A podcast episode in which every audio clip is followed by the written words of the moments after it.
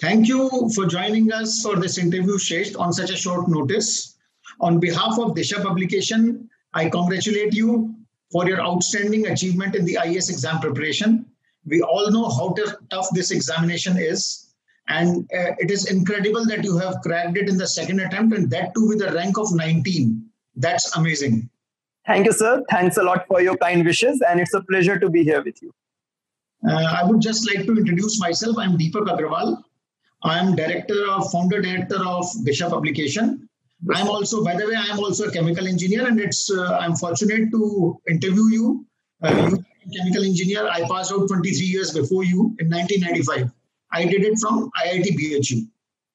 So it's a, pl- a pleasure of mine as well to know that you are a fellow chemical engineer, and it will definitely be a, a pleasure to be in, uh, uh, to have a conversation with you, sir.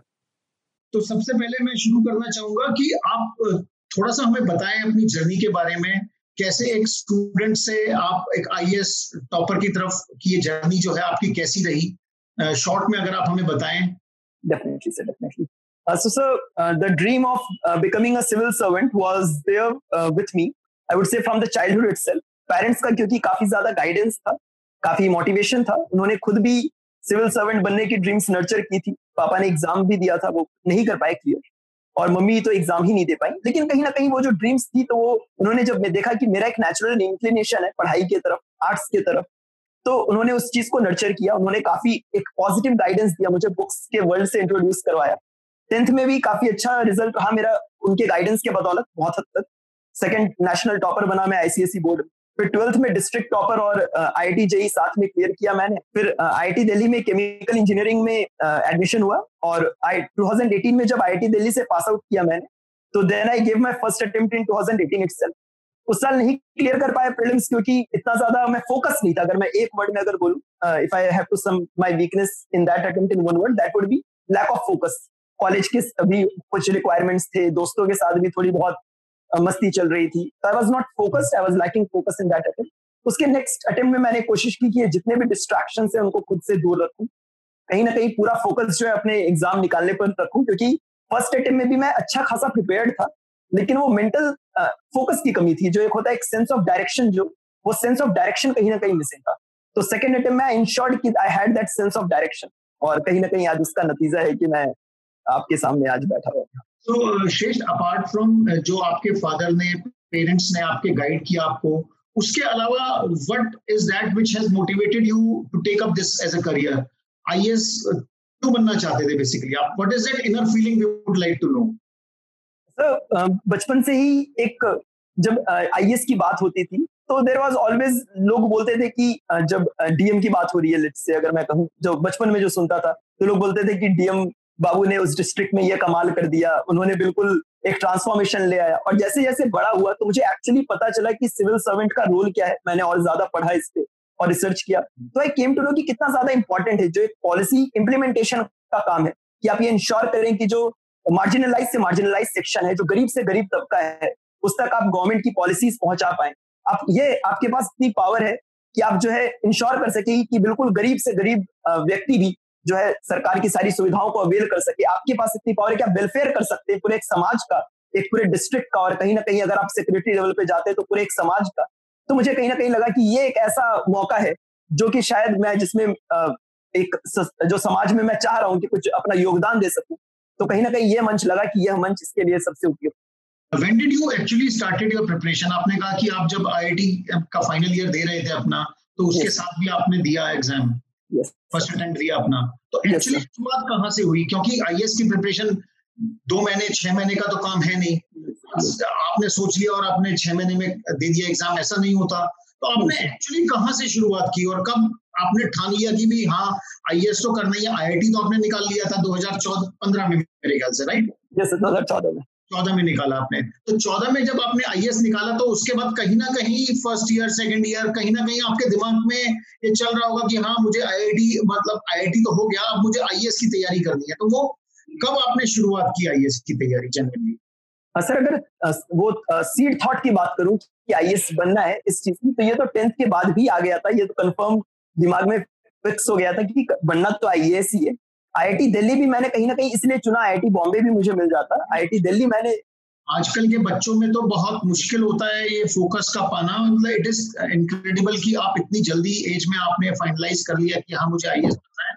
Otherwise बहुत से बच्चे आजकल मतलब last अभी graduation भी कर रहे हैं तो भी उन्हें नहीं पता चल पाता कि करना क्या है। मैं तो आईटी दिल्ली मैंने कहीं ना कहीं फोकस इसलिए उसको तरजीह दी क्योंकि आई न्यू कि आईटी दिल्ली में एक ऐसा इन्वायरमेंट है वहाँ पे ऑलरेडी सिविल सर्विसेज़ प्रिपरेशन का भी काफ़ी स्ट्रॉन्ग इन्वायरमेंट है। और दिल्ली इज़ इट सेल्फ बहुत बड़ा हब है अगर सिविल सर्विसेज़ प्रिपरेशन की बात करें तो इंडिया का सबसे बड़ा हब जो है वो दिल्ली है। तो आईटी तो आईटी दिल्ली में एडमिशन लेने के साथ ही कहीं ना कहीं वो थॉट फॉर्म हो गया था। और अगर कंक्रीट प्रिपरेशन की बात करें तो कॉलेज के थर्ड ईयर से मैंने जो है अपना समय जो है प्रिपरेशन के लिए निकालना शुरू कर दिया। और थर्ड ईयर में क्योंकि थोड़े ज़्यादा अकेडमिक रिगर था तो इतना ज़्यादा समय नहीं निकल पाया। लेकिन फोर्थ ईयर का मैंने जो है फोर्थ ईयर के सिलेबस को मैंने थोड़ा कंप्लीट कर लिया था थर्ड ईयर तक, जिससे फोर्थ ईयर मेरा थोड़ा रिलेटिवली फ्री हो सके। कोर्सेज मैंने पहले ही कंप्लीट कर लिए थे। तो फोर्थ ईयर मैं कहीं ना कहीं वो पॉइंट मानता हूँ कि जहाँ मैं फुल मेजर प्रिपरेशन में घुसता है फोर्थ ईयर का सेकेंड सेमेस्टर तो आपको अजीब नहीं लगता था, वहाँ सब स्टूडेंट्स आपके फेलो स्टूडेंट्स जो है वो भाई एंजॉयमेंट भी करते होंगे पार्टी भी करते होंगे और डिफरेंट डिफरेंट चीज़ों में इन्वॉल्व रहते होंगे और आप वहाँ रूम में बैठे अपनी तैयारी कर रहे हैं। सर, बिल्कुल अजीब लगता था और बहुत कहीं ना कहीं डिस्ट्रैक्टिंग भी होता था, एक नेगेटिव सी फीलिंग भी आती थी। इसलिए सर कहीं ना कहीं एक थोड़ी, एक जो ग्रुप होता है तो मैंने ग्रुप में इंश्योर किया कि थोड़ा जो सिविल मेरे साथ तैयारी कर रहे हैं, वैसे ही दोस्तों का एक ग्रुप बनाओ जिससे हम लोग एक दूसरे को मोटिवेट करते रहे। और प्लेसमेंट में सर, बैठा ही नहीं, ना इंटर्नशिप के लिए अप्लाई किया। लक्ष्य की तरफ़ हंड्रेड परसेंट केंद्रित थे कि भाई मुझे इसी अटेम्प्ट में मतलब कोशिश कर दी कि फ़र्स्ट अटेम्प्ट में ही मैं इसको निकाल पाऊँ। जी जी सर जी। और ये मेरे ख्याल से जो जितने भी एस्पायरेंट्स हैं ये सबको सीखनी चाहिए बात कि जितनी क्लैरिटी वो अपने लक्ष्य और ऑब्जेक्टिव की तरफ़ रखेंगे उतना ही उनको सक्सेस के वो पास आते जाएँगे। It starts with the objective until unless you take a you accept that challenge you take that objective आप वो अचीव नहीं कर पाएँगे। तो शेष फिर आपने कैसे मतलब कैसे क्या बुक स्टडी मटेरियल वगैरह चूज़ किया? मतलब किस तरीके से न्यूज़पेपर्स या क्या क्या क्या चीज़ें आपने शुरू की जैसे पढ़ना शुरू में? क्योंकि आई एस के बारे में आप ऐसा नहीं है कि किताबों को पढ़ के रट के कर लेंगे वो तो आपको आपके जहन में जो देश में हो रहा है उसको समझना बहुत ज़रूरी है और उसको थ्योरी से रिलेट करना बहुत ज़रूरी है। बिल्कुल सर बिल्कुल। तो सर जब थर्ड ईयर में जब प्रिपरेशन स्टार्ट की मैंने तो बेसिक बुक्स जो एनसीईआरटी बुक्स हैं थोड़ा बहुत एनसीईआरटी बुक्स का अध्ययन किया स्पेशली हिस्ट्री और ज्योग्राफी क्योंकि जो बहुत सारे सर टॉपर्स स्ट्रेटजीज डालते हैं अपने यूट्यूब पे स्ट्रेटजीज डालते हैं अपने ब्लॉग्स लिखते हैं वो। तो कहीं ना कहीं बहुत रिसर्च किया मैंने जो मैं कह रहा था कि थर्ड ईयर में फुल फ्लेजेड प्रिपरेशन मोड में नहीं आ पाया क्योंकि थर्ड ईयर में कहीं ना कहीं मैं इस चीज़ पर रिसर्च भी कर रहा था कि क्या मटेरियल पढ़ना है क्या ऑप्शनल लेना है इस पर भी विचार चल रहा था किस तरह उसी उसकी तैयारी करनी है। कोचिंग लेना है या नहीं इस चीज़ पर। तो बहुत सारी चीज़ों पर साइमल्टेनियसली विचार चल रहा था। और बुक्स की बात करूँ तो सर उस समय एनसीआरटी बुक से स्टार्ट किया। क्वालिटी की इसकी हिस्ट्री की जोग्राफी की इकोनॉमिक्स की। सिक्स टू टेन तक की तो नहीं पढ़ पाया मैं। इतना मतलब फुल ऑन अगर मैं बोलूँ तो मैं एनसीआरटी जो बिल्कुल बेसिक्स वाली है वो नहीं पढ़ पाया। मेरा अगला सवाल यही है इसी पे मैं आने वाला था तो मैं इसको आपको पहले ही बता देता हूँ ताकि आप दोनों क्वेश्चंस को एक साथ क्लब कर लें। मेरा नेक्स्ट क्वेश्चन यही था कि आपने ये तो बता ही दिया कि एनसीआरटी से आपने शुरू किया। मैं बताना, मैं यही जानना चाहता था कि एनसीआरटी की इम्पोर्टेंस कितनी है नंबर वन नंबर टू मैंने कई जगह कई लोगों को ये भी कहते हुए सुना है टीचर्स को भी स्टूडेंट्स को भी जो टॉपर्स हैं, उनको भी कि एनसीआरटी के दो सेट्स हैं, एक जो अभी करंटली चल रहा है पीछे पुराना सेट था। तो लोग बोलते हैं पुराना सेट ज़्यादा अच्छा था। कहीं ना कहीं उसके अंदर डेप्थ और उसके अंदर जो फैक्ट्स फिगर्स जो दिए गए थे, वो बेहतर थे। तो क्या आपको भी ऐसा लगता है या कोई आपके दिमाग में इस तरीके का क्वेश्चन नहीं आया? जी पहले अगर आपके पहले क्वेश्चन में ऐड कर देता हूँ कि एनसीईआरटी की किताबों को पढ़ा कैसे जाए? क्योंकि सिक्स टू ट्वेल्थ की किताबों को पढ़ना है और सिक्स टू टेंथ में डेफिनेटली जो है वो सब इलेवन ट्वेल्थ में भी थोड़ा बहुत किसी ना किसी फॉर्म में आता होगा रिपीटिशन भी होता होगा और इतने सारे सब्जेक्ट्स हैं तो उसमें क्या अप्रोच आपने लगाई कि उन किताबों को पढ़ा जाए और किया जाए? जी जी सबसे पहले मैं अपने एनसीईआरटी बुक्स का कवरेज बता दूँ।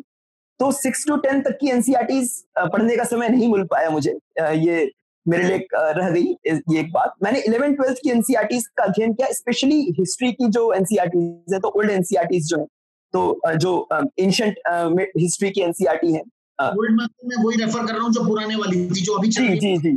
जी जी old NCERT R S Sharma ji की जैसे एंशंट हिस्ट्री या सतीश चंद्रा जी की मेडिवल हिस्ट्री की एनसीआरटी या विपिन चंद्रा जी की मॉडर्न हिस्ट्री की एनसीआरटी तो ये जो पुरानी एनसीआरटीज है इनका अध्ययन किया मुझे लगता है इनसे बहुत फ़ायदा मिला मुझे। आजकल जो नई एनसीआरटीज चल रही है जो तीनों नई एनसीआरटी हिस्ट्री में है तो उनको भी मैंने देखा है मैंने देखा है कि दोनों के अप्रोच में थोड़ा सा डिफरेंस है। पुरानी एनसीआरटीज जो है कहीं ना कहीं आपकी वो आपके एक तरह से वो इन्फॉर्मेटिव ज़्यादा है। उनमें नॉलेज वाला जो आपका एस्पेक्ट है वो कहीं ना कहीं बहुत ज़्यादा है। नई एनसीआरटीज को थोड़ा इंटरेक्टिव फोकस जो है उनका अधिक है। तो उसमें आपके जो थॉट एक्सरसाइज होते हैं वो अधिक दिए होते हैं। आपको कहीं ना कहीं उस, उसमें इंफॉर्मेशन को वो प्रेजेंट रियलिटीज के साथ कनेक्ट करना चाहते हैं जिससे कि आप नॉलेज को जो है थोड़ा बेहतर ढंग से ग्रास्प कर सके।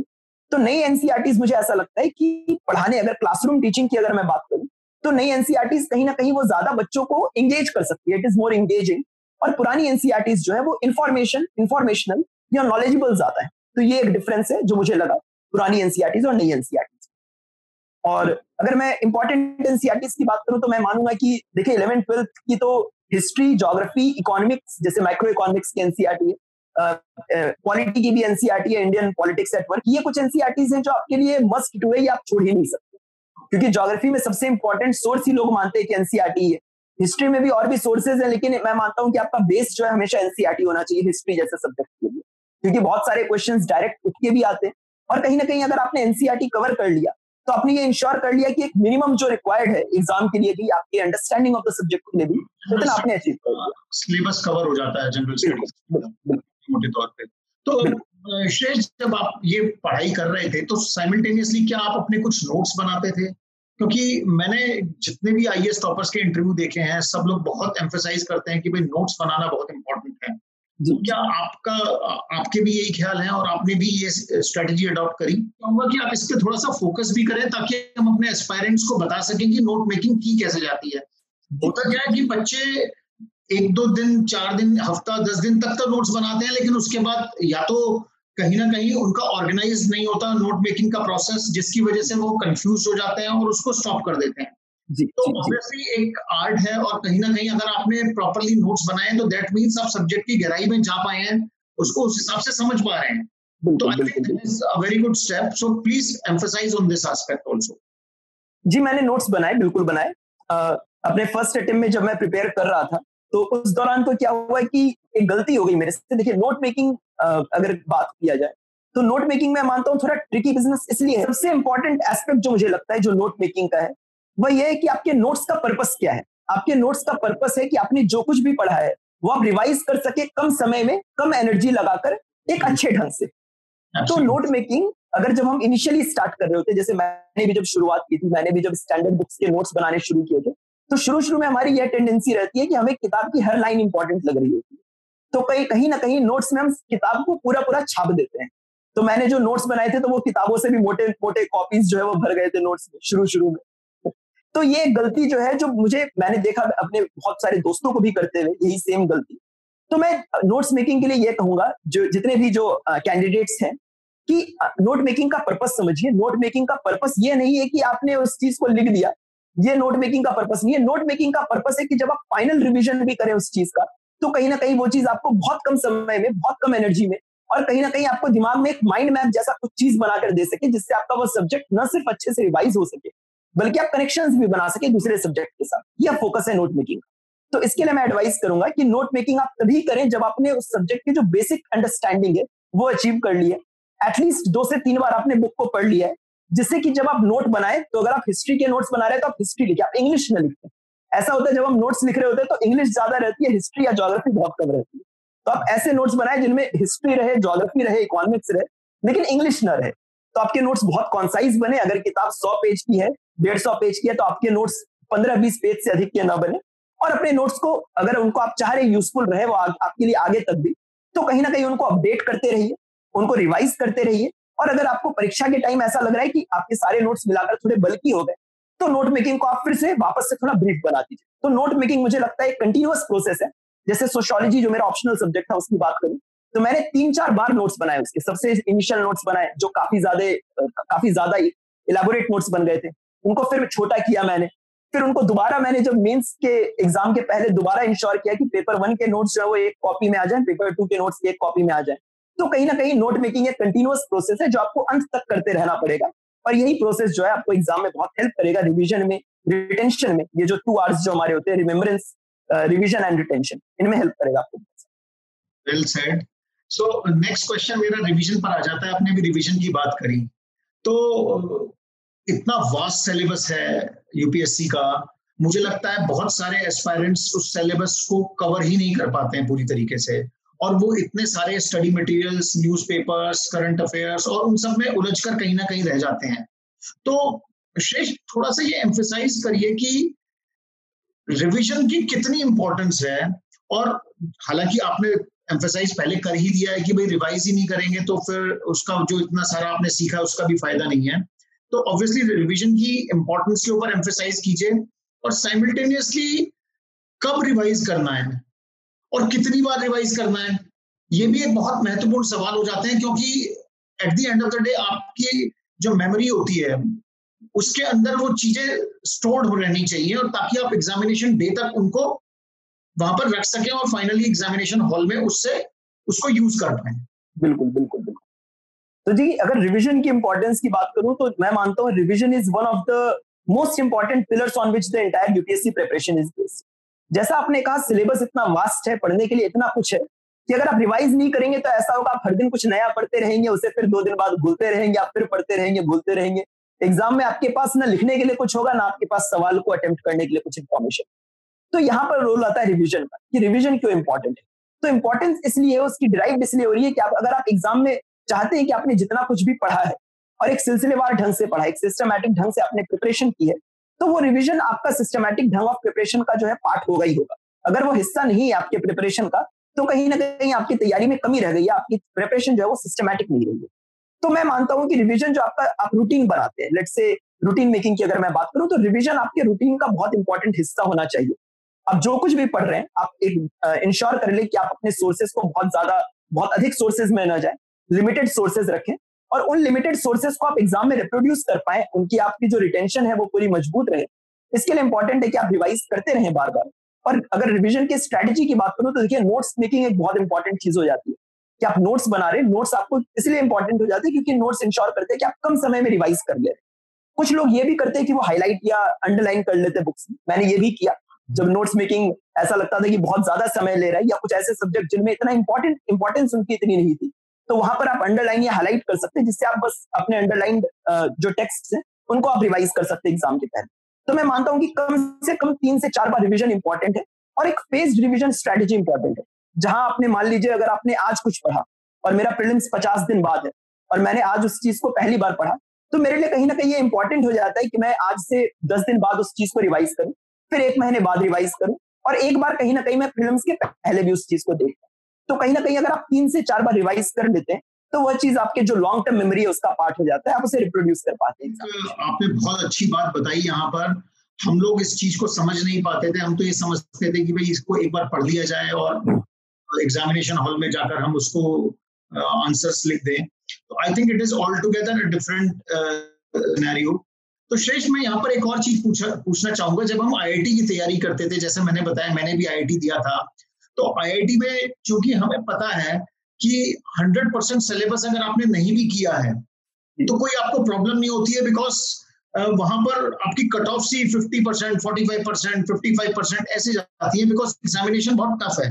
तो अगर आपने कुछ टेन परसेंट फिफ्टीन परसेंट या ट्वेंटी परसेंट सिलेबस आपने टच भी नहीं किया छोड़ दिया है तो आपकी परफॉर्मेंस पर उतना फ़र्क नहीं पड़ेगा बिकॉज़ अगर आपने उस 85 परसेंट को अच्छे से कर दिया जी, जी. तो आपको रैंक और आपका सिलेक्शन दोनों इंश्योर हो जाते हैं। तो क्या ऐसा यूपीएससी में भी पॉसिबल है या यूपीएससी में भी आपने स्ट्रेटेजी को अडॉप्ट किया? यूपीएससी में भी ये चीज़ एक हद तक एप्लीकेबल है। यूपीएससी में ये चीज़ जो की जो एप्लीकेबिलिटी है वो थोड़े डिफरेंट तरीके से। यूपीएससी में ऐसा है कि मैं ये मानता हूँ कि आपको सिलेबस का कुछ भी पार्ट पूरी तरह नहीं छोड़ना चाहिए। आपको ये इंश्योर करना चाहिए कि आपने सिलेबस तो कंप्लीट कर लिया लेकिन क्या हर part of syllabus is every part of syllabus equally important the answer is no every part is not equally important कुछ पार्ट ऐसे हैं जिनका वेटेज ज़्यादा है, जिनसे क्वेश्चन जो पूछे जाते हैं, वो उनका मार्क्स जो है, वो ज़्यादा मार्क्स के पूछे जाते हैं। और कुछ पार्ट ऐसे हैं जिनके सिर्फ़ एक क्वेश्चन पूछे जाते हैं और उनके लिए पढ़ना आपको बहुत ज़्यादा पड़ता है। तो कहीं ना कहीं ये इंपॉर्टेंट हो जाता है कि आप ये डिसाइड करें, अपने स्ट्रेंथ्स और अपने वीकनेसेस के अकॉर्डिंग कि किस पार्ट को आपको अधिक पढ़ना है, किस पार्ट को आपको कम पढ़ना है। कुछ सब्जेक्ट ऐसे हैं जो कि आपके प्रिलिम्स और मेंस दोनों के लिए इंपॉर्टेंट है। अगर मैं बात करूँ इनमें तो modern history polity environment economics तो ये कहीं ना कहीं ऐसे सब्जेक्ट है जिनका क्योंकि प्रिलिम्स और मेंस दोनों में काफ़ी ज़्यादा वेटेज है। आपके इंटरव्यू में भी क्वेश्चंस पूछे जा सकते हैं इन पर। तो इन पर आपका जो कमांड है, वो बहुत स्ट्रांग होना ज़रूरी है। अगर मैं बात करूँ टॉपिक्स की, जैसे वर्ल्ड हिस्ट्री या पोस्ट इंडिपेंडेंस इंडिया तो ये ऐसे सब्जेक्ट है जो कि प्रिलिम्स में तो आते ही नहीं और कहीं ना कहीं मेंस में भी इनका जो वेटेज है, वो काफ़ी कम है। एक क्वेश्चन या फिर कुछ साल एक क्वेश्चन भी नहीं आते। तो कहीं ना कहीं आप इस तरह एक स्ट्रेटेजाइज कर सकते हैं कि किस चीज़ का कितना अधिक वेटेज है इसका इंपॉर्टेंस कितनी है, उसके बाकी जो, बाकी टॉपिक्स पर उसके इंटरलिंकेज या उसके बाकी टॉपिक्स के साथ कितना ओवरलैप है, और इस तरह आप इंश्योर कर सकते हैं कि वैसे टॉपिक्स को आप अधिक ध्यान दें, और जो टॉपिक्स थोड़े अधिक वास्ट हैं, और उनका इंपॉर्टेंस कम है, उनको जो है कम समय देकर भी एक, बस एक लेवल तक प्रिपेयर कर सकते I think Sheikh this is what is called smart study तो अभी स्मार्ट स्टडी की बात हो ही रही है तो मैं तो खुद स्टूडेंट्स को ये बताता हूँ कि smart study then hard study hard you know study smart then study hard बिल्कुल बिल्कुल। तो मैं इसके अलावा आपने और क्या स्मार्ट टेक्निक्स इंप्लीमेंट की जो आपने अभी जैसे मेंशन कर किया आपने? इसके अलावा क्या क्या स्मार्ट टेक्निक्स आपने अडॉप्ट करी जिससे कि आपकी प्रिपरेशन आप कह सकते हैं कि फास्टर या बेटर कम समय में आप कर पाए? बिल्कुल जैसा आपने कहा स्मार्ट स्टडी बहुत इंपॉर्टेंट है। मेरे लिए ये स्पेशली इंपॉर्टेंट था क्योंकि जैसे मेरे कुछ बाकी दोस्त थे जो कि हर दिन दस बारह या 14 घंटे पढ़ सकते थे मुझे अपना अपनी वीकनेस पता थी कि मैं अगर नॉर्मल डेज़ की बात करूँ तो मैं छह से आठ घंटे से अधिक नहीं पढ़ सकता था। और अगर एग्ज़ाम बिल्कुल क्लोज आ, आ जाए तो आठ से दस घंटे से अधिक नहीं पढ़ सकता। इसके अलावा मुझे ऐसा होता था कि हर तीन दिन में एक हाफ़ डे का ब्रेक लेना पड़ता था। और हर हफ़्ते मुझे एक संडे जो है अपने लिए फ्री चाहिए होता था जिसमें मैं कुछ पढ़ाई नहीं कर सकता था। अगर मैं उस दिन पढ़ता तो मेरा अगले वीक जो है मेरा परफॉर्मेंस जो है डिटोरिएट करता। तो चूँकि मुझे अपने लिमिटेशंस पता थी अपनी वीकनेसेस पता थी तो मेरे लिए और भी इंपॉर्टेंट हो गया था कि मैं अपने जो स्मार्ट स्टडी को बिल्कुल परफेक्ट कर लूँ। क्योंकि हार्ड वर्क मुझे पता था कि हार्ड वर्क मेरा जो एक लिमिटेशन है कहीं ना कहीं, उसको मुझे स्मार्ट वर्क से सब्सटीट्यूट करना होगा। तो अपने अगर स्मार्ट वर्क स्ट्रेटेजी की बात करूँ तो मैंने अपने दिन को हिस्सों में डिवाइड कर रखा मुझे पता था कि मॉर्निंग का टाइम जो है वो मेरा सबसे इफ़ेक्टिव स्टडी टाइम होता है। ये ऐसा टाइम है जिसमें मेरा कॉन्सेंट्रेशन मैक्सिमम होता है। इस समय मैं सबसे ज़्यादा चीज़ें याद कर सकता हूँ। तो सबसे कठिन सब्जेक्ट जो होता था या सबसे जो इंगेजिंग जो चीज़ होती थी कुछ नया अगर पढ़ना होता था तो मैं उसे हमेशा मॉर्निंग के टाइम रखता था। मॉर्निंग के टाइम को मैं अपना बिल्कुल फ्री रखता था फ़ोन को या तो स्विच ऑफ़ कर देता था या फिर अपने पास रखता ही नहीं था। लोगों से व्यस्तता या एंगेजमेंट बिल्कुल कम रखता था, जिससे कि मॉर्निंग टाइम मेरा हमेशा यूटिलाइज होता है। कुछ भी अगर ऐसा होता था कि अगर मैं कुछ ऐसी चीज़ हो जो मैं प्लान कर सकूँ, मान लीजिए कुछ ऐसी व्यस्तता जो मुझे पता है करनी ही है विच इज़ नॉट अवॉइडेबल तो अगर वो शिफ्ट हो सकती आफ्टरनून में या इवनिंग में तो मैं उसको हमेशा शिफ्ट कर लेता था, जिससे मॉर्निंग टाइम मुझे मेरा फ्री मिल जाए। इसी के साथ मैंने देखा था कि रात के समय चूँकि मैं बहुत अधिक नहीं पढ़ पाता हूँ, रात के समय जो किताबों से पढ़ने वाली जो चीज़ होती है, वो उसमें इतना ज़्यादा मैं फोकस नहीं कर पाता था। तो वीडियोस वगैरह देखने का समय मैंने अपने लिए रात के लिए फिक्स कर रखा था, कि रात के समय में जो भी वीडियोस देखनी होंगी, कुछ भी देखना हो न्यूज़पेपर एनालिसिस करनी हो, कोई भी वीडियो देखना हो टॉपर स्ट्रेटजी देखनी हो तो वो मैं हमेशा रात में देखूँगा। लिखने का समय मैंने अपने लिए शाम का फिक्स कर रखा था, क्योंकि मुझे लगता था कि लिखना जो है, शाम के समय में कर भी पाऊँगा अच्छे से, कहीं ना कहीं, और कहीं ना कहीं मेरा जो सुबह का पढ़ने का समय है, वह भी वेस्ट नहीं हो रहा। तो ये एक एस्पेक्ट हो गया कि मैंने अपने दिन को बहुत अच्छे से डिवाइड कर रखा था, जिससे कि ऑप्टिमम परफॉर्मेंस दे सकूँ। उसके अलावा अगर मैं और स्मार्ट स्टडी की बात करूँ तो मैंने ये इंश्योर किया था, मुझे पता था कि आंसर राइटिंग एक स्ट्रेंथ है मेरी, क्योंकि लिखने में हमेशा से रुचि रही है। कमांड ऑफ़ द लैंग्वेज भी थोड़ी अच्छी है मेरी इंग्लिश की अगर बात करूँ तो। तो मैंने ये इंश्योर किया कि इस चीज़ को मैं एग्ज़ाम में भी अपने एक स्ट्रेंथ बना सकूँ इससे मार्क्स स्कोर कर सकूँ। और डायग्राम्स बनाना मेरी स्ट्रेंथ रही नहीं। बहुत ज़्यादा कभी भी मैप्स uh, बनाना या डायग्राम्स बनाना या सर्कुलर रिप्रेजेंटेशन बनाना इस चीज़ में बहुत ज़्यादा क्योंकि स्ट्रॉन्ग था नहीं मैंने कभी। तो मैंने इंश्योर किया कि जो भी आंसर्स रहे मेरे मैक्सिमम आंसर्स मतलब मैंने सिर्फ़ एक क्वेश्चन में डायग्राम बनाया पूरे अपने UPSC paper civil services paper में। वो भी इसलिए क्योंकि उसमें स्पेसिफिकली क्वेश्चन में बोला गया था कि आप डायग्राम बनाइए। तो इस तरह मैं मैंने अपने स्ट्रेंथ्स पर काम किया। मेरा जो नॉर्मल आंसर था वो इंट्रोडक्शन बॉडी कंक्लूजन था और मैंने यही काम किया कि मैं हर आंसर में इंट्रो बॉडी कंक्लूजन वाले फॉर्मेट पे ही वर्क करूँ। इस तरह मैंने अपने स्ट्रेंथ्स पर काम किया। नेक्स्ट क्वेश्चन आपने जैसा कहा कि सोशियोलॉजी आपने लिया as your optional subject so being an engineer मतलब सोशियोलॉजी तो एक ऑल टुगेदर डिफरेंट सब्जेक्ट हो जाता है। तो why and how did you decide कि भाई हाँ मुझे सोशियोलॉजी लेना है? और कैसे एस्पायरेंट्स चूज़ करें अपना सब्जेक्ट ऑन व्हाट बेसिस जी। जी, अगर आपके पहले क्वेश्चन का जवाब दूँ तो इवन दो मैं इंजीनियर हूँ आईआईटी से पढ़ा हुआ हूँ, लेकिन मेरा जो नेचुरल रुझान था वो हमेशा आर्ट्स की तरफ़ अधिक था। मेरे पापा का ऑप्शनल हिस्ट्री था और बचपन में ही मतलब नाइन्थ टेंथ के दौरान ही मैंने जो है उनकी ऑप्शनल की हिस्ट्री की सारी किताबें पढ़ ली थी। और हिस्ट्री में बहुत अधिक रुचि भी थी, मेरी लिटरेचर में बहुत अधिक रुचि थी। मैंने जितने भी क्लासिक्स हैं शेक्सपियर की बात करूँ डिकेंस की बात करूँ तो उन सब के जो सारे इंपॉर्टेंट वर्क से पढ़ रखे हैं मैंने बहुत ज़्यादा किताबें पढ़ रखी हैं। तो एक नेचुरल इंक्लिनेशन हमेशा आर्ट्स की तरफ़ था। आईआईटी जो आया उसका सोल रीजन ये था कि मैथ्स आसान लगती थी हमेशा। मैथ्स में एक जो वो वाली जो बात होती है कि मैथ्स हाँ जी। तो एक हमेशा आसान लगी कैलकुलेशन हमेशा थोड़े आसान लगी और आईआईटी एक बहुत बड़ा देखिए इंडिया के बेस्ट इंस्टीट्यूट से पढ़ने की एक बात अलग होती है। वहाँ जो आपका इन्वायरमेंट है जो आप जिस तरह आपका माइंडसेट जो ब्रॉडन होता है उस चीज़ की बात अलग है। तो कहीं ना कहीं वह रीजन था इंजीनियरिंग लेने का, या आई दिल्ली का, की अगर मैं बात करूँ तो आई दिल्ली स्पेसिफिकली लेने का। तो मेरे दिमाग में यह चीज़ बहुत क्लियर थी पहले से ही कि मुझे लेना आर्ट्स ऑप्शनल ही है। मैंने जितने भी आर्ट्स ऑप्शनल थे, उन सबका एक ट्रेंड थोड़ा वो किया एनालाइज किया, उन सबके सिलेबस का पहले बहुत गहन अध्ययन किया। सोशोलॉजी का भी हिस्ट्री का भी political science and international relation का भी। मैंने देखा कि मुझे किस, किन सब्जेक्ट्स में बहुत ज़्यादा इंटरेस्ट आ रहा है, कहाँ मेरी रुचि जो है अधिक आ रही है। सोशोलॉजी मैंने देखा कि मेरे इंटरेस्ट से सबसे ज़्यादा मैच कर रहा था, क्योंकि सोशोलॉजी एक राइटिंग इंटेंसिव ऑप्शनल है। मेरे लिखने की जो कला है, वो इसमें मैक्सिमम तरीके से उपयोग हो सकती थी। इसका जो सिलेबस है पेपर टू की अगर मैं बात करूँ सोशोलॉजी की तो वो इंडियन सोसाइटी है। इंडियन सोसाइटी हमेशा से मेरा एक बहुत इंटरेस्ट एरिया रहा है, क्योंकि बिहार से आता हूँ तो मैंने देखा हुआ भी ये सोसाइटल प्रॉब्लम्स को बहुत हद तक अपने आँखों से देखा हुआ है। विमेन प्रॉब्लम्स को, कृषि के प्रॉब्लम की अगर बात करूँ पॉवर्टी की बात करूँ इलिटरेसी की बात करूँ अनएम्प्लॉयमेंट की बात करूँ तो चूँकि बहुत क्लोज से ऑब्ज़र्व किया हुआ है, बहुत क्लोज से देखा हुआ है, इन चीज़ों को समझा हुआ है तो कहीं ना कहीं मुझे लगा कि पेपर टू एक ऐसी चीज़ है जहाँ मैं अपना, कहीं ना कहीं अपने अनुभवों से इस पेपर को जीवंत कर सकता हूँ, अपनी जब मैं पढ़ूँगा उस चीज़ को। तो कहीं ना कहीं वह चीज़ काम आएगी। तो ये सारे फैक्टर्स थे, मैंने देखा सोशोलॉजी का जो सिलेबस भी है, वो पेपर वन बहुत स्टैंडर्ड है, उसके थिंकर्स जो है, वह काफ़ी इजिली कोटेबल होंगे ऐसे पेपर में भी जीएस फोर में भी। तो कहीं ना कहीं ये इतने सारे फैक्टर्स थे पेपर वन जो जीएस का है सोसाइटी उसमें भी जो पेपर टू ऑफ़ सोशोलॉजी है वो काफ़ी अच्छा ओवरलैप करता है। तो ये सारे फैक्टर्स को मिलाकर मैंने यह तय किया कि सोशोलॉजी ऑप्शनल जो है वह मेरे लिए बना है। और अगर मैं आपके दूसरे सवाल का जवाब दूँ कि एस्पिरेंट्स को क्या सोचना चाहिए कोई ऑप्शनल लेने के पहले तो देखिए मैं कहूँगा कि आपका जो एक आ, मैं इंटरेस्ट बोलूँ या इंक्लिनेशन बोलूँ तो वो बहुत इंपॉर्टेंट है। इसलिए बहुत इंपॉर्टेंट है कि आप सिर्फ़ अगर ट्रेंड के पीछे जाए कि इस ऑप्शनल में 350 मार्क्स आ गए टॉपर के या 360 मार्क्स आ गए तो आप सिर्फ़ टॉपर का नाम देख रहे हैं और उसके मार्क्स देख रहे हैं। आपको ये नहीं पता कि उस टॉपर की, उस टॉपर ने कितना पढ़ा है इस सब्जेक्ट को? उस टॉपर ने बचपन से ही पढ़ा है क्या? उस टॉपर की स्ट्रेंथ उसने क्यों चुना ये सब्जेक्ट आपको ये चीज़ें कुछ भी नहीं पता। तो आप इन चीज़ों पर मत जाए कि किस टॉपर ने क्या ऑप्शन दिया आप अपने आप को समझे, अपने आप को एनालाइज करें कि आप किस तरह के बेहतर विद्यार्थी हैं, कि आप साइंस के, आप, आपको लगता है साइंस में आपकी इंटरेस्ट ज़्यादा है या स्ट्रेंथ ज़्यादा है, या आपकी आर्ट्स में इंटरेस्ट ज़्यादा है? अगर आर्ट्स में इंटरेस्ट ज़्यादा है तो आप सारे ऑप्शनल्स देखें। आप एनालाइज करें कि आप सोशोलॉजी में बेहतर रुचि रखते हैं या आप पॉलिटिकल साइंस में बेहतर रुचि रखते हैं या हिस्ट्री में बेहतर बेहतर रुचि रखते हैं, आपकी ग्रेजुएशन स्ट्रीम क्या रही है? कहीं ना कहीं वो भी एक फैक्टर हो जाता है अगर आपने हिस्ट्री या जोग्राफी से ग्रेजुएशन कर रखा है तो आपके लिए एक इंपॉर्टेंट बूस्टिंग पॉइंट हो जाता है। तो ये सारे फैक्टर्स इंपॉर्टेंट है एनालाइज करना बिफोर रीचिंग द कंक्लूजन कि आपको क्या ऑप्शन देना है। माय नेक्स्ट क्वेश्चन इज़ कि जब आप आईआईटी में पढ़ रहे थे और साथ तैयारी कर रहे थे तो आपका डेली रूटीन कैसे रहता था? जैसे आपने बताया, आप सुबह का टाइम रखते थे अपना ऐसे सब्जेक्ट्स को पढ़ने के लिए जिसमें आपको ज़्यादा चीज़ें मेमोराइज करनी हो या ज़्यादा चीज़ें समझनी हो। तो जैसे वर्किंग डे वाले दिन आईआईटी में तो मुझे लगता है आप दो तीन चार बजे तक तो पूरी तरीके से ऑक्यूपाइड रहते होंगे। बिल्कुल बिल्कुल बिल्कुल। और उसके बाद आपको शाम का ही टाइम मिलता होगा और एक सैटरडे संडे का दिन आपको मिलता होगा। जी। आपने क्लासेस भी बंक करी आई की तैयारी के लिए?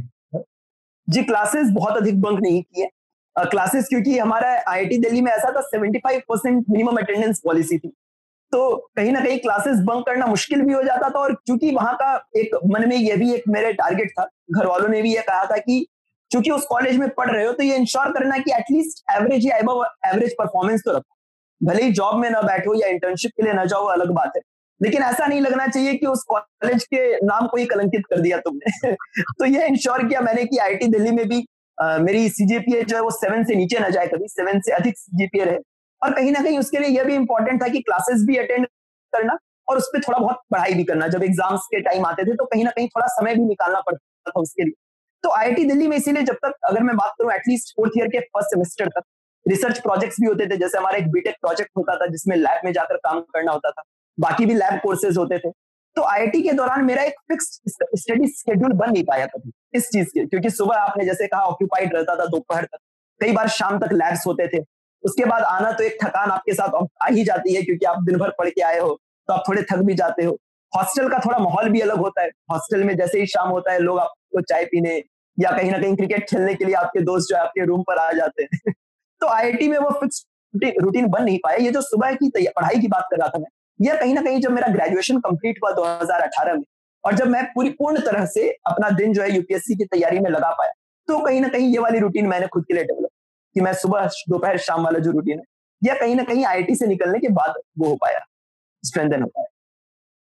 तो श्रेष्ठ हम आगे जरा प्रिलिम और मेन की तैयारी से इस पर संबंधित प्रश्न मैं आपसे करना चाहूँगा। तो मैंने शुरुआत में आपसे एक प्रश्न पूछा था कि आपने जो मटेरियल्स चूज़ किए मतलब न्यूज़पेपर्स मैं जनरली सुनता रहता हूँ कि पीआईबी को भी लोग फॉलो फॉलो करते हैं, और डिफरेंट सोर्सेज होते होंगे जहाँ से आपको जेन्युइन स्टैटिस्टिक्स मिलते हैं।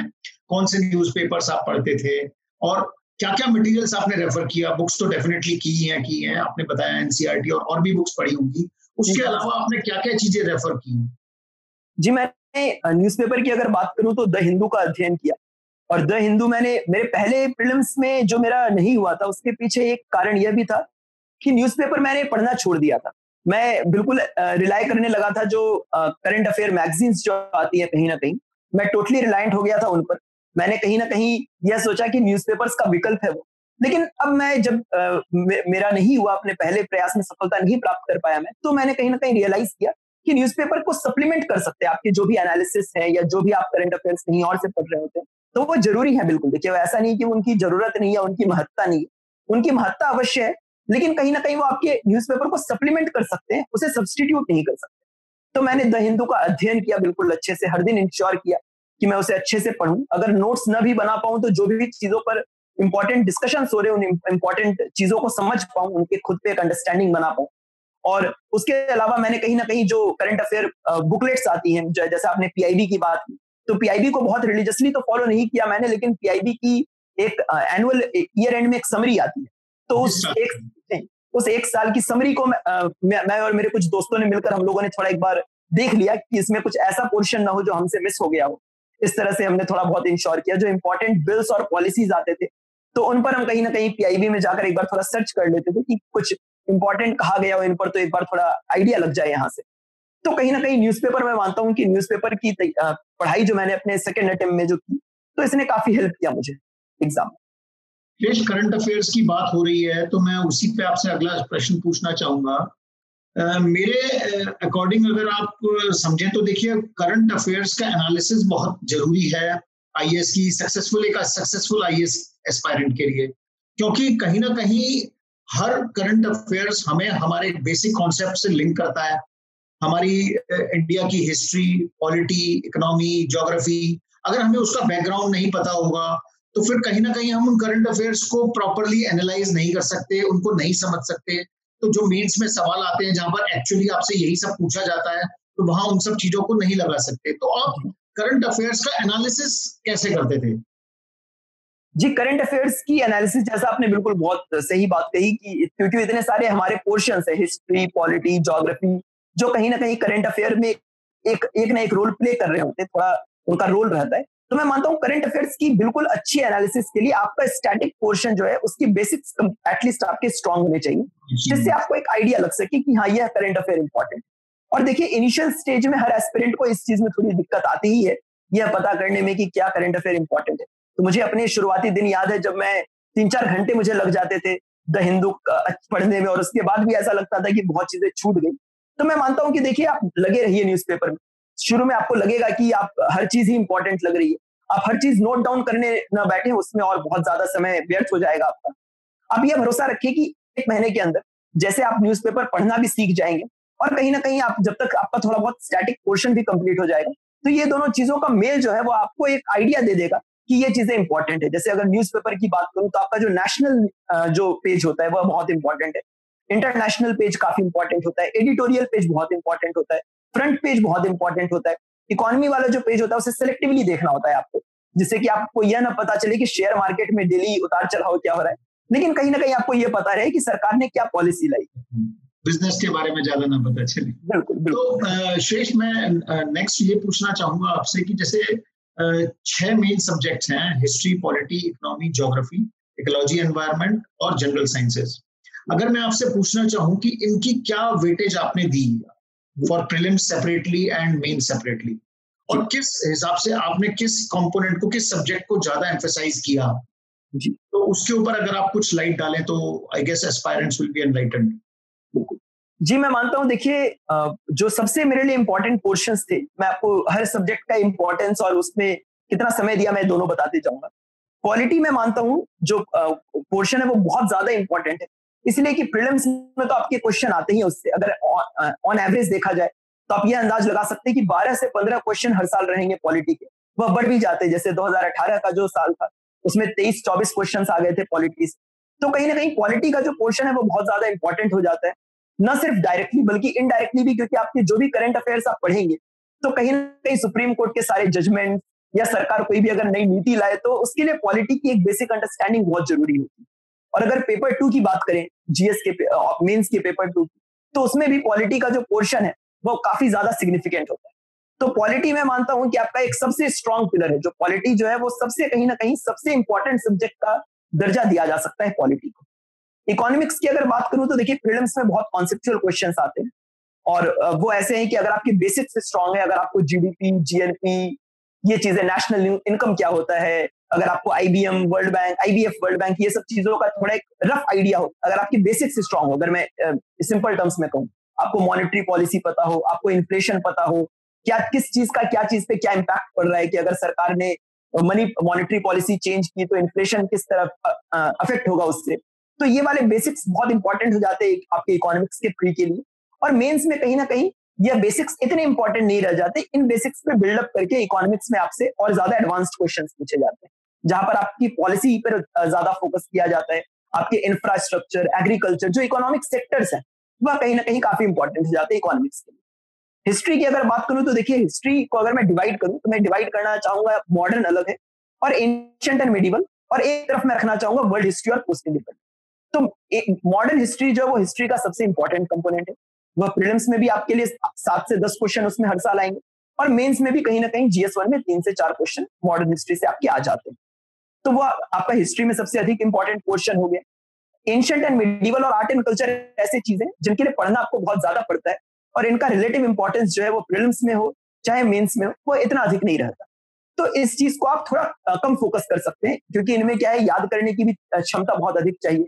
स्पेशली अगर आर्ट एंड कल्चर की बात करें तो इसके लिए आपको थोड़ा लोग बोलते हैं कि आर्ट एंड कल्चर रट्टू विषय है इसके नाम के साथ एक टैग जो है अटैच्ड है तो कहीं ना कहीं आप इस पे सिस्टमैटिक अध्ययन कर सकते हैं। इसका आप ये स्ट्रीमलाइन अध्ययन कर सकते हैं कहीं ना कहीं। आप ये इंश्योर कर सकते हैं कि आपको पता रहे सबसे इंपॉर्टेंट चीज़ें क्या है। आर्किटेक्चर लिटरेचर आप उन पर फोकस करें। और जो कहीं ना कहीं कम इंपॉर्टेंट सेक्शन है, उनको आप कहीं ना कहीं थोड़ा कम ध्यान दें अगर ज्योग्राफी की बात करूँ तो ज्योग्राफी में मैप्स कहीं ना कहीं बहुत ज़्यादा इंपॉर्टेंट है। क्योंकि मैथ्स आपके प्रीलिम्स में तो मैथ्स बेस्ड क्वेश्चन आते ही है चार पाँच। और कहीं ना कहीं मेंस में अगर आपके पास देखिए डायग्रामेटिक मेरे में तो चाहिए मेरे में तो वो कला नहीं थी कि मैं डायग्राम्स और मैथ्स इतने ज़्यादा बना पाऊँ। लेकिन जो बनाते हैं, कुछ टॉपर्स ऐसे रहते हैं जिनके पास ये क्षमता रहती है या कला रहती है कि वो डायग्राम्स बना पाए। और कहीं ना कहीं उससे उनके मार्क्स भी कहीं ना कहीं इंप्रूव हो जाते हैं। तो ज्योग्राफी का इंपॉर्टेंस जो है, वो भी जीएस के पेपर वन में काफ़ी ज़्यादा उसका वेटेज आ जाता है। अगर कॉलेज इन्वायरमेंट की बात करें तो प्रिलिम्स के लिए ये बहुत ज़्यादा इंपॉर्टेंट विषय हो जाता है आपका। क्योंकि प्रिलिम्स में इकोलॉजी इन्वायरमेंट मिलाकर जब से खासकर इंडियन फॉरेस्ट सर्विस का एग्ज़ाम भी क्लब हुआ है हमारे प्रिलिम्स के साथ तो इससे 20 क्वेश्चन लगभग आ जाते हैं अगर आप एक अंदाज के तौर पर देखें तो काफ़ी इंपॉर्टेंट हो जाता है इकोलॉजी और इन्वायरमेंट का और मेन्स में भी इससे तीन से चार क्वेश्चन हर साल आ जाते हैं। अगर साइंस एंड टेक्नोलॉजी या जनरल साइंसेस की बात करें तो इसका वेटेज कहीं ना कहीं ये दो तीन सालों में प्रिलिम्स में काफ़ी बढ़ गया है। साइंस एंड टेक्नोलॉजी से आजकल हर साल जो है जो नई नई टेक्नोलॉजीज़ आ रही है आपकी फाइव टेक्नोलॉजी चाहे अगर मैं बायोटेक्नोलॉजी की बात करूँ तो उसमें आर्टिफिशियल जीन्स ये सारी चीज़ें तो इनका इंपॉर्टेंस प्रीलिम्स में काफ़ी बढ़ गया है। और मेंस में भी कहीं ना कहीं दो से तीन क्वेश्चन हर साल साइंस एंड टेक्नोलॉजी के अवश्य आते हैं। जब आपने इन सब सब्जेक्ट्स की बात की है तो मैं प्रीलिम्स का जो पेपर टू होता है which is a qualifying paper उसके लिए मेरे ख्याल से बीइंग एन इंजीनियर आपको बहुत ज़्यादा तो उसके लिए और आपका इंग्लिश पे भी अच्छा कमांड था। But seriously I would like to know how what exactly you did to prepare for that paper two also actually as you said as you rightly mention कि क्योंकि इंग्लिश पे कमांड भी अच्छा था और मैथ्स हमेशा आसान भी लगी है तो मैंने सी सेट का पेपर टू जो है उसके लिए कुछ भी अलग से तैयारी नहीं की थी। मैंने सिर्फ़ uh, 2018 के प्रीलिम्स के पहले एक टेस्ट दिया था और 2019 के प्रीलिम्स के पहले तो मैं वो भी नहीं कर पाया था। और कहीं ना कहीं दोनों ही बार मेरा परफॉर्मेंस जो है वो बहुत हाई रहा। पहले प्रीलिम्स में मेरे मार्क्स जो है सीसैट पेपर टू में 168 आए थे। इस बार भी मैं उम्मीद कर रहा हूँ कि 160 से 170 के रेंज में आ जाएँगे। तो कहीं ना कहीं मुझे लगता है कि सीसेट पेपर टू की स्ट्रेटेजी बताने के लिए शायद मैं सबसे जो योग्य उम्मीदवार होता हूँ, वो ना हूँ। क्योंकि मेरे पास एक नेचुरल एडवांटेज है इस फ़ील्ड में being an engineer mathematics background English background तो कहीं ना कहीं एक नेचुरल बूस्ट जो है, वह मेरे पास सीसैट पेपर टू में अवेलेबल ओके तो श्रेष्ठ, मेरे ख्याल से देखिए प्रिलिम और मेंस की तैयारी तो स्टार्टिंग से ही साथ के साथ ही चलती है। मतलब ऐसा नहीं कह सकते कि भाई मैं कोई स्टूडेंट कहे मैं प्रिलिम की तैयारी कर रहा हूँ। अभी मेन की बात में करूँगा तो ऐसा तो मेरे ख्याल से संभव नहीं है। बट कहीं ना कहीं किसी ना किसी स्टेज पर आने के बाद आपको प्रिलिम पर फोकस करना पड़ेगा। क्योंकि अदरवाइज़ आप मेंस को बेस लेकर चलते रहे और पता चला आपका प्रिलिम ही क्वालिफाई ना हो। तो कहाँ पर और कैसे ये डिसाइड किया जाए कि भाई हाँ अब मुझे प्रिलिम के लिए टेक ऑफ़ करना है और अब फाइनल प्रिलिम को प्रिलिम एग्ज़ाम की तैयारी को क्लोज कर देना है? जी। जी, मैं मानता हूँ, देखिए इंटीग्रेटेड तैयारी करते रहिए, बिल्कुल, जब भी आप प्रिपरेशन स्टार्ट करें। स्टैंडर्ड बुक्स जो आपको पढ़ने, वो आपके, जैसे हमने बात की हिस्ट्री की पॉलिटी की जोग्राफी की इन्वायरमेंट की, ये ऐसी चीज़ें जो आपके प्रिलिम्स और मेंस दोनों का एक इंपॉर्टेंट कंपोनेंट है। और कहीं ना कहीं दोनों ही जगह में आपको इन पर कॉन्सेप्चुअल क्लैरिटी और इनकी अंडरस्टैंडिंग बहुत इंपॉर्टेंट हो जाती है आपके लिए दोनों स्टेजेस पर। तो इंटीग्रेटेड तैयारी करते रहे। मैं मानता हूँ कि तीन महीने का एक जो पीरियड अगर इसमें प्लस माइनस टेन डेज़ कर दीजिए तो Three months period before the prelims examination is the time when an aspirant can actually start focusing solely on the prelims examination. So that is the time. आप किस तरह differentiate कर सकते हैं मैं ये भी बता देता हूँ तो how will your prelims preparation be different from your integrated preparation? So in your prelims preparation, you will start focusing a bit more on facts क्योंकि प्रीलिम्स में आपके जो है फैक्ट्स वाले जो पोर्शन है वो थोड़ा इंपॉर्टेंट हो जाता है in prelims preparation you will also start doing guess work you will start working on your guess work and your hunches because in the prelims uh, examination there will be a lot of questions where you will have to be uh, where will you will have to eliminate at least one or two options so that elimination comes from practice that elimination comes from this work so for that you need to give tests you need to practice a lot of tests so so, अगर आप तीन महीने पहले से preparation start कर दें तो आप ये इंश्योर कर सकते हैं कि आप न सिर्फ फिल्म के सारी चीजों से एक्वेंटेड हो जाए और न सिर्फ आप जो ऐसी चीजें जो सिर्फ आपके लिए मेंस के लिए इंपॉर्टेंट है जैसे ऑप्शनल की बात करूं मैं या एथिक्स की बात करूं जीएस पेपर फोर की बात करूं तो ऐसे कुछ सब्जेक्ट्स हैं जो आप लास्ट के दो तीन महीने में थोड़ा अलग रख सकते हैं कि ऐसी चीज़ों को आप फ़िल्म के बाद पढ़ेंगे आप जो subjects history polity environment current affairs ऐसी चीज़ों को आप अधिक फोकस कर सकते हैं। टेस्ट मैं मानता हूँ कि अधिक से अधिक दीजिए। कम से कम कोशिश कीजिए कि 25 से 30 टेस्ट आप दे दे रहे हैं फ़िल्म के पहले जिससे आप उस एग्ज़ाम माइंडसेट में आ जाए। और कहीं ना कहीं मैथ्स पोर्शन जो हो गए रिपोर्ट्स होते हैं बॉडीज होते हैं इंपॉर्टेंट बॉडीज जिन्होंने कुछ उस साल कुछ किया हो या क्या रिपोर्ट आई है उस साल। ऐसी चीज़ें जो है, इन गवर्नमेंट की स्कीम्स क्या क्या लॉन्च हुई है? ऐसी चीज़ों पर अपनी पकड़ बनाना शुरू कर दे, क्योंकि ये प्रीलिम्स एग्ज़ाम के लिए इंपॉर्टेंट है बिल्कुल तो मेंस की तैयारी के लिए जैसे आपने प्रीलिम का एग्ज़ाम दिया तो क्या आपने रिज़ल्ट आने का वेट किया या तुरंत एकदम एग्जामिनेशन खत्म होते ही? हालाँकि जैसे आपको तो काफ़ी कॉन्फिडेंस था कि आपका पेपर निकल ही जाएगा। बट जनरली स्टूडेंट्स होते हैं कि भाई वो सोचते हैं, पहले रिज़ल्ट तो देख लू मैं। तो क्या उसके लिए वेट करना चाहिए या मेन की तैयारी एकदम हमें तुरंत प्रिलिम के बाद शुरू कर देनी चाहिए? जी, मैं मानता हूँ बिल्कुल तैयारी प्रिलिम्स के तुरंत बाद शुरू कर देनी चाहिए।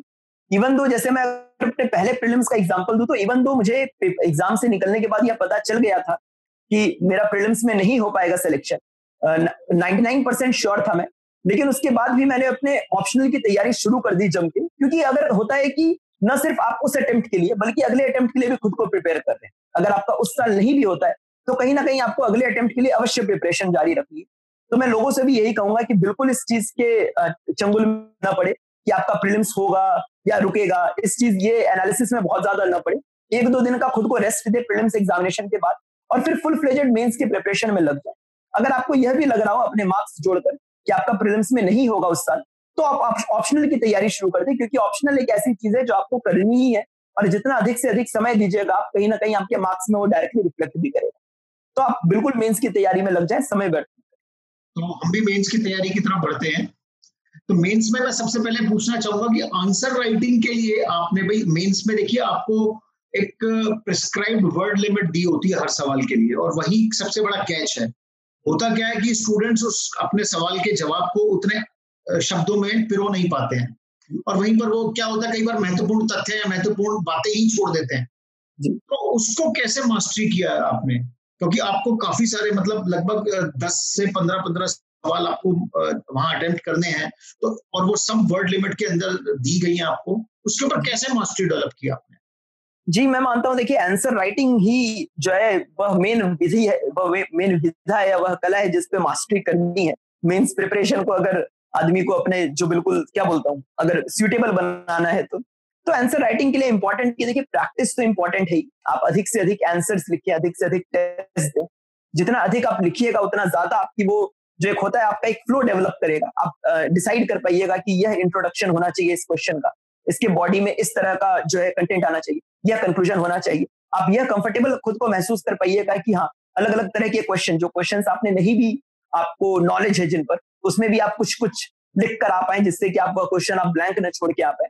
तो ये चीज़ प्रैक्टिस से डेवलप होगी और कहीं ना कहीं आंसर राइटिंग प्रैक्टिस के साथ साथ एक थॉट प्रोसेस भी डेवलप करना इंपॉर्टेंट तो मैं मानता हूँ कि आप जब भी मेंस के क्वेश्चंस प्रीवियस ईयर के क्वेश्चंस एनालाइज करें या किसी टेस्ट सीरीज़ के क्वेश्चंस एनालाइज करें तो हमेशा एक मेंटल फ्रेमवर्क तैयार करें। अगर आप लिख नहीं भी रहे उस आंसर को, आप क्वेश्चन सोचे, अपने दिमाग में उस क्वेश्चन को रिवॉल्व करें और कहीं ना कहीं खुद सोचे कि इसका इंट्रोडक्शन क्या होना चाहिए।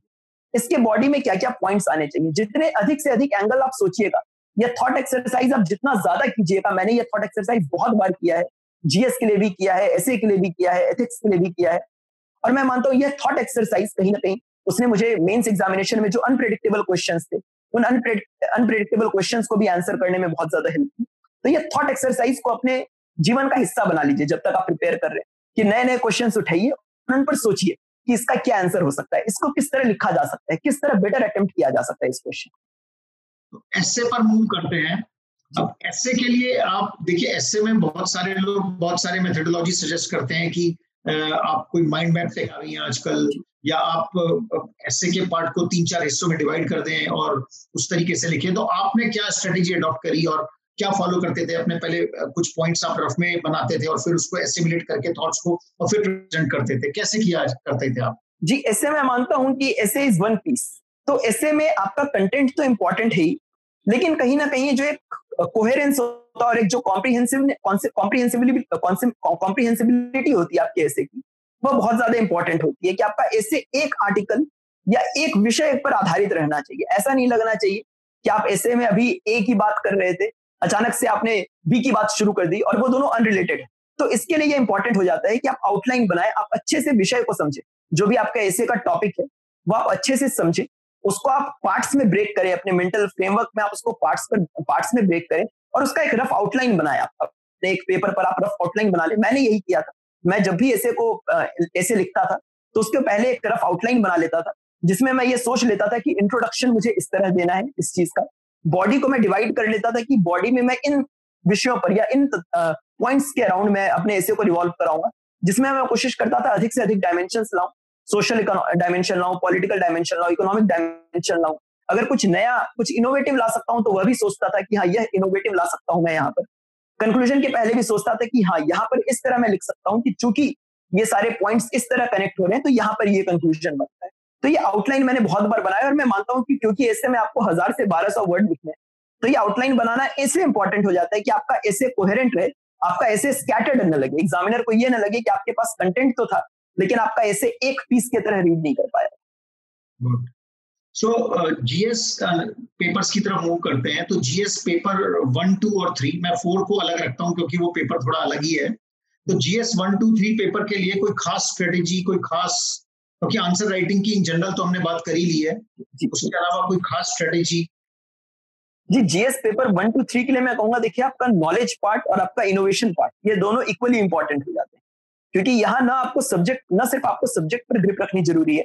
आपको कहीं ना कहीं उस सब्जेक्ट को रिलेट भी करना है दूसरे टॉपिक से जो आपके ऐसा होता है पिछले दो तीन साल से यूपीएससी के जो क्वेश्चन आ रहे हैं वो ऐसा होता है कि ज्योग्राफी के क्वेश्चन आपके पेपर थ्री में पूछ लिए जाते हैं।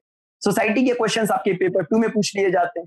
तो यूपीएससी खुद भी कहीं ना कहीं ये डिफरेंट क्वेश्चन से वो इंटरलिंकिंग प्रमोट कर रही है कि आप जो एक सब्जेक्ट पढ़ें, आप उसके कॉन्सेप्ट को अप्लाई कर पाए दूसरे सब्जेक्ट में। तो यही चीज़ आपको अपने तैयारी के दौरान भी कहीं ना कहीं इंश्योर करना है कि आप कर पाए। आप सोसाइटी के कॉन्सेप्ट जब आप पढ़ रहे हो तो आप उसे इकोनॉमी में भी अप्लाई कर पाए। आप ये चीज़ें इंश्योर कर पाए। तो ये चीज़ें जो है, आप अगर कर पाएँगे तो कहीं ना कहीं यह आपके GS paper one two three के लिए बहुत इंपॉर्टेंट हो जाएगा। बहुत हेल्पफुल रहेगा कहीं ना okay. तो एथिक्स पेपर पर आते हैं फाइनली एथिक्स एक ऐसा सब्जेक्ट है जिसके बारे में हम लोगों ने पढ़ा नहीं है कहीं पर भी लेकिन हम डेली ऐसे डायलमास या ऐसे क्वेश्चंस हमारे लाइफ में सबके सामने आते हैं जहाँ पर हमारे एथिक्स हर मोमेंट पर चेक होते रहते हैं। जी जी। तो इसके लिए आपने क्या खास तैयारी करी? बिकॉज़ क्योंकि ये जनरल स्टडी से बिल्कुल डिफरेंट है अभी तक आपने कहीं उसकी तैयारी भी नहीं की है। तो इसकी तैयारी क्या आपने प्रिलिम के एग्ज़ाम को लिखने के बाद ही शुरू की और किस तरीके से तैयारी की आपने इसकी? जी एथिक्स आपने जैसा बिल्कुल सही कहा। एथिक्स की प्रिपरेशन भिन्न है बाकी जीएस सब्जेक्ट से, क्योंकि यहाँ आपकी नॉलेज मैटर नहीं करती, यहाँ आपकी पर्सनैलिटी बहुत हद तक उभर कर आती है। आप किस तरह तथ्यों को प्रेजेंट कर पा रहे हैं, आपके जो एक होता है ना कि नेचुरल आपने कुछ कोट पढ़ा। अब आपको एक क्वेश्चन इस तरह के आते हैं कि एक कोट आपके सामने दे दिया जाता है और आपको कहा कहा जाता है, इस कोट को आप अपने वर्ड्स में एक्सप्लेन करें। तो कहीं ना कहीं वहाँ आप जो सोचिएगा, आप वही लिखिएगा। ये आपसे पूछा जाता है कि अपनी पर्सनल लाइफ से एक एग्ज़ाम्पल दीजिए। आप बताइए कि अगर आपका दोस्त यह कर रहा है केस स्टडीज़ में आपको बिल्कुल खुद उसी समय वहाँ पर सोच कर कि क्या करूँगा मैं, इस मौके पे अगर मैं यह रहता, अगर मैं डीएम रहता या मैं अगर इस डिस्ट्रिक्ट का एसपी रहता तो मैं क्या एक्शन लेता? यह इंपॉर्टेंट हो जाता है। तो एथिक्स की प्रिपरेशन मैं मानता हूँ, किताबी पढ़ाई से ज़्यादा इंपॉर्टेंट है कि आप सेल्फ एनालिसिस बहुत हद तक करें। आपको पता होना चाहिए कि आप किस तरह सोचते हैं, आप किस तरह बहुत डिफरेंट डिफरेंट विषयों पर आपके क्या विचार हैं। और कहीं ना कहीं वो विचार क्या मेल खा रहे हैं, जो सिविल सर्विसेज़ की जो रिक्वायरमेंट है, जो एक एथिक्स की हम लोग बात करते हैं, जो वैल्यूज़ जो होते हैं ऑनेस्टी इंटीग्रिटी एप्टीट्यूड क्या कहीं ना कहीं आपके विचार जो है उन चीज़ों से मैच खा रहे हैं? अगर वह मेल नहीं खा रहे हैं तो ये इंपॉर्टेंट है कि आप धीरे धीरे वह डेवलप करें। आप अपने थिंकिंग को जो है कहीं ना कहीं एक एथिकल फ्रेमवर्क में आप अपने थिंकिंग को जो है मोल्ड करने की कोशिश करें। और कहीं ना कहीं आप सिविल सर्वेंट्स के बारे में पढ़ें, आप समझें कि सिविल सर्विसेज़ की रिक्वायरमेंट क्या है। क्योंकि एथिक्स में एक important part ethics in governance भी है, जहाँ आपसे यह अपेक्षा की जाती है कि आप जाने कि सिविल सर्वेंट के लिए क्या क्या एथिकल जो रूल्स है वह है तो आप उस चीज़ पर भी थोड़ा अध्ययन करें और कहीं ना कहीं अपने लाइफ से एग्जाम्पल्स लाने की कोशिश करें। आपने अगर कभी कुछ ऑनेस्टी का कुछ आपने परिचय दिया है तो आप सोचें कि आपने क्या दिया, उस समय क्या किया था। आपने अगर अपने लाइफ में कभी ट्रुथ का परिचय दिया है तो आप यह सोचें। जो ग्रेट लीडर्स रहे हैं, महात्मा गांधी एपीजे अब्दुल कलाम और भी जितने डिफरेंट फ़ील्ड में डिफरेंट ग्रेट लीडर्स रहे उनके ज़िंदगी से आप कुछ सीखें उनके लाइफ से एग्जाम्पल्स पिकअप करें और वो आपको एथिक्स के पेपर में काफ़ी हेल्प करें। बहुत अच्छी अच्छी बातें बताई आपने श्रेष्ठ। हम इंटरव्यू की तरफ़ चलते हैं इंटरव्यू की तैयारी कैसे की जाए बेसिकली तो मेरा इसमें जो आ, सवाल होगा वो ये होगा कि आपने एक तो इंटरव्यू की तैयारी कैसे की? जी। कौन से ऐसे पर्टिकुलर सवाल थे जिनको आप प्रिपेयर कर कर गए थे? दूसरा मैं इसमें ये भी पूछना चाहूँगा जो सबसे महत्वपूर्ण चीज़ होती है कि जब आप इंटरव्यू देने जाते हैं अगर जो स्टूडेंट ये समझ जाता है कि जो पैनल है जो। एग्जामिनर्स हैं जो मेरा इंटरव्यू ले रहे हैं कि उनका ऑब्जेक्टिव क्या है? क्या पूछना चाह रहे हैं क्या समझना चाह रहे हैं? किस चीज़ की तलाश में है वो? तो मेरे को लगता है कि इंटरव्यू की तैयारी एक बेहतर रूप से की जा सकती है। बिल्कुल बिल्कुल बिल्कुल। देखिए इंटरव्यू में जैसा पर्सनालिटी टेस्ट नाम ही है उस एग्ज़ाम का तो कहीं ना कहीं वो पूर्णता आपकी पर्सनालिटी का टेस्ट है। वो तीस मिनट बीस से तीस मिनट जितने भी देर आपका इंटरव्यू चले। आपको जो बोर्ड मेंबर हैं आपके वो आपको आपके हर एक्शन पर जज करेंगे। आप जो आंसर दे रहे हैं आप किस तरह खुद को प्रेजेंट कर रहे हैं आपकी आर्ग्यूमेंट्स को पेश करने का तरीका क्या है आपके बैठने का तरीका क्या है आप, आपकी वॉइस का जो एम्पलीट्यूड है वो कितना है आप क्या ज़्यादा आर्ग्यूमेंटेटिव तो नहीं है क्या आप अपने सीनियर्स को रेस्पेक्ट कर पा रहे हैं? तो ये बहुत सारे फैक्टर्स हो जाते हैं इंटरव्यू के लिए इंपॉर्टेंट तो कहीं ना कहीं मैं मानता हूँ इंटरव्यू के लिए देखिए, यह तो आवश्यक है ही कि आप मॉक्स दें। मॉक्स से आप सीखें कि आप क्या क्या गलतियाँ कर रहे हैं। और कहीं ना कहीं वो सेल्फ एनालिसिस वाला जो पार्ट है, वह भी बहुत ज़्यादा इंपॉर्टेंट हो जाता है कि आप खुद ना आप खुद शीशे के सामने जो है एक सवाल मन में लें और उसको खुद शीशे के सामने बोले। और आप देखें कि कहीं ना कहीं क्या आप जो बोल रहे हैं, वह चीज़ रैशनल है? क्या आप बहुत तेज तो नहीं बोल रहे? क्या जो आप बोल रहे हैं, वह लॉजिकल है? क्या जो इंटरव्यूअर है, क्या आपके वह विचारों से मेल खाएगा? तो ये चीज़ें बहुत इंपॉर्टेंट हो जाती है। अगर प्रिपरेशन की बात करूँ तो देखिए, बिल्कुल जैसा आपने कहा कि मैं क्या प्रिपेयर करके गया था तो कहीं ना कहीं अपने ऑप्शनल सब्जेक्ट को मैंने थोड़ा बहुत प्रिपेयर किया था, क्योंकि एक ऑप्शनल एक एरिया होता है जिससे सवाल बनना काफ़ी ज़्यादा प्रोबेबल होता है। जनरल स्टडीज़ के भी जो करंट अफेयर्स थे, मैंने उनके थोड़ा बहुत अध्ययन कर लिया था, क्योंकि करंट अफेयर्स जो इंपॉर्टेंट करंट अफेयर्स न्यूज़ में रहते हैं, उनसे क्वेश्चन आने के चांसेस काफ़ी ज़्यादा रहते हैं। उसके अलावा मैंने केमिकल इंजीनियरिंग जो है तो केमिकल इंजीनियरिंग का भी जो मैंने अपना जो नॉलेज था, उसे थोड़ा ब्रशअप कर लिया था, क्योंकि वो मेरा ग्रेजुएशन स्ट्रीम था। तो उस पर क्वेश्चन बनने इंपॉर्टेंट हो जाते हैं। इसके अलावा जो भी डिटेल्ड एप्लीकेशन फॉर्म डैफ बोलते हैं जिसे तो डैफ में आपने जो भी कुछ भरा है, आपका होम स्टेट जो है, आपके डिस्ट्रिक्ट जहाँ पर है, आपने कहाँ पर पढ़ाई की है, आपने किन किन विषयों में पढ़ाई की है, ये सारी चीज़ों का कहीं ना कहीं आपको एक नॉलेज होना, ये इंटरव्यू के प्रिपरेशन के लिए ज़रूरी है। कोई ऐसा प्रश्न जिसका आपको लगता है कि आपने बेहतर आंसर दिया होता, जो भी आपने दिया फ़िलहाल इस इंटरव्यू में? जी जब मेरे से ऐसा पूछा गया था, जब एक लेडी मेंबर जो थी मेरे इंटरव्यू में तो उन्होंने मुझसे अभिजीत बैनर्जी जी की एक बुक आई थी पिछले साल जिसमें पॉवर्टी को हटाने की उन्होंने बात की थी, वह किताब पढ़ रखी थी मैंने तो उस किताब में एक वो वर्ड यूज़ करते हैं randomised clinical trials randomise control trials तो उस किताब का उन्होंने मुझसे पूछा कि आपने पढ़ रखी है? मैंने बताया हाँ बिल्कुल पढ़ रखी है। तो उसमें उन्होंने पूछा कि क्या किताब में क्या चीज़ थी? तो चूँकि मैंने पढ़ रखी थी तो मैं बता पाया। उसके बाद उनका नेक्स्ट क्वेश्चन ये था कि ये जो रैंडमाइज कंट्रोल ट्रायल्स है, ये इसके अलावा कहाँ होते हैं? तो चूँकि उस समय कोरोना का काल था और देखिए हेल्थ एक ऐसा चीज़ है जिस पर हमें थोड़ी रखनी चाहिए पकड़ तो मुझे ये बता देना चाहिए था कि ये हेल्थ के फ़ील्ड में यूज़ होता है ड्रग टेस्टिंग के लिए रैंडमाइज कंट्रोल ट्रायल्स यूज़ होता है। लेकिन कहीं ना कहीं वह अकेला क्वेश्चन था जिसका जवाब मैं नहीं दे पाया पूरे इंटरव्यू में तो उसमें मुझे सॉरी मैम कहना पड़ गया। इसीलिए कहते हैं presence of mind is very important सवाल आंसर हमारे आसपास घूम रहा है। बट हम वो माइंड हमारा वर्क नहीं कर पा रहा है। बिल्कुल बिल्कुल important to have a presence of mind in the examination in the interview during the interview session so IAS अब मैं एक कुछ अंतिम क्वेश्चंस की तरफ़ बढ़ रहा हूँ। तो जैसे आईएएस की तैयारी एक बहुत ही लंबा प्रोसेस है कोई दो छह महीने का तो काम है नहीं। मतलब इस पूरे प्रोसेस में जैसे मैंने समझा थर्ड ईयर से आपने शुरू कर दिया था फिर फोर्थ ईयर गया आपका फिर एक ईयर ड्रॉप हुआ। तो ऑलमोस्ट तीन साल की आपकी जर्नी है ये। इस मैं जिसको समअप कर सकता हूँ कि तीन साल आपने इफ़ेक्टिव प्रिपरेशन की आई की। तो इसमें बहुत से ऐसे मौके आए होंगे जहाँ पर आप थोड़ा सा डिप्रेसिव भी हो गए होंगे डिमोटिवेटेड हो गए होंगे।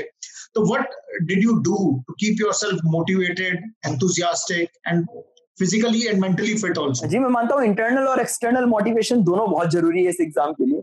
आपको इंटरनल मोटिवेशन आपकी क्लैरिटी ऑफ़ माइंड से आएगा। क्योंकि मैंने क्या है जॉब का अपने लिए विकल्प रखा नहीं था इंटर्नशिप वगैरह का भी विकल्प रखा नहीं था। तो मुझे पता था कि मुझे यही करना है। बचपन से भी यह पता था और आगे यह जो फीलिंग है, ये और सुदृढ़ होते गई। तो यह पता था कि करना यही है। इस चीज़ में क्लैरिटी थी, इस क्लैरिटी ने जब भी मैं डिप्रेस होता था तो इस क्लैरिटी ने बहुत ज़्यादा मोटिवेट किया। जो कहीं ना कहीं जो मैं अनसक्सेसफुल हुआ था अपने फ़र्स्ट अटेम्प्ट में, उस चीज़ ने भी कहीं ना कहीं काफ़ी ज़्यादा पुश दिया मुझे। क्योंकि एक अंश, जो आदमी जो फेलियर जिसने देखा हुआ होता है, और ज़िंदगी में क्योंकि फेलियर बहुत कम बार देखे हैं मैंने, अपने एकेडमिक लाइफ में बहुत सक्सेसफुल रहा हूँ बहुत हद तक।